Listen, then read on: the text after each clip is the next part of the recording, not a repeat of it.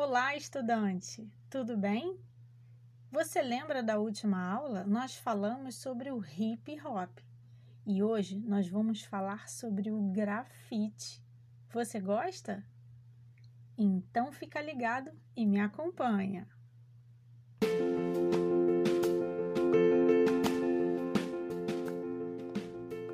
E aí, gostou do tema? Eu sou a professora Carla Cabreiro, da Rede Estadual do Rio de Janeiro, e esta é a aula de número 4, que será direcionada aos estudantes do sétimo ano do ensino fundamental. Eu vou mostrar questões relacionadas à disciplina de arte referentes ao quarto bimestre. Você quer aprender? Então vamos juntos! A arte do grafite é um tipo de arte urbana caracterizada pela produção de desenhos em locais públicos como paredes, edifícios, ruas, entre outros. É bastante usado como forma de crítica social. E além disso, é uma maneira de intervenção direta na cidade, democratizando assim e valorizando os espaços públicos. O termo grafite, de origem italiana grafito, que no plural é grafite, significa escrita feita com carvão. Se falarmos sobre os primórdios do grafite, teremos que voltar milhares de anos, quando os homens faziam inscrições nas cavernas. Há exemplos de intervenções feitas em locais públicos já na época do Império Romano. Hoje em dia, essa manifestação está relacionada principalmente ao movimento hip hop. Lembra que eu falei desse movimento na aula passada que teve início nos anos 70 e foi constituída pelas comunidades latinas, afro-americanas e jamaicanas. No hip hop, nós temos algumas vertentes muito importantes de expressões sociais, artística e política.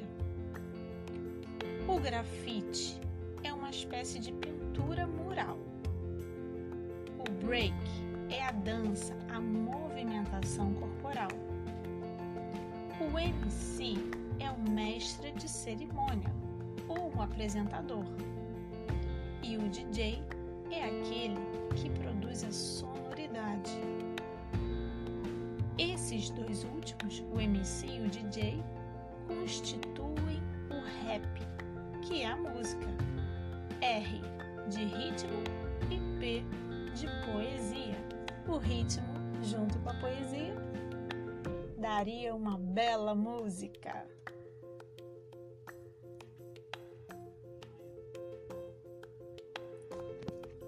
Nós temos alguns artistas brasileiros importantes e que marcaram momentos históricos no Brasil e fora do Brasil.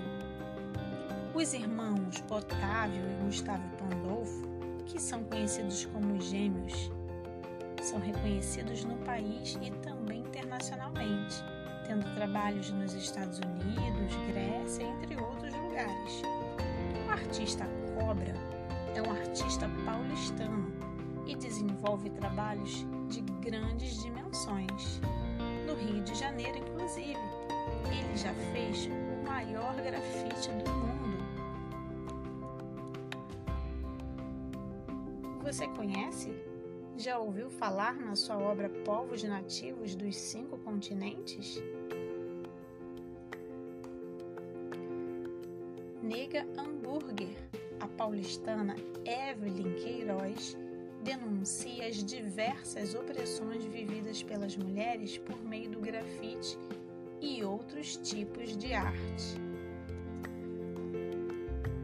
Existem algumas pinturas murais perto de você? No seu bairro, na sua cidade, no seu percurso até a escola ou até mesmo na sua escola? Você já fez alguma pintura dessa? Bom, o nosso podcast está chegando ao final e eu te aguardo na próxima aula. Um beijo!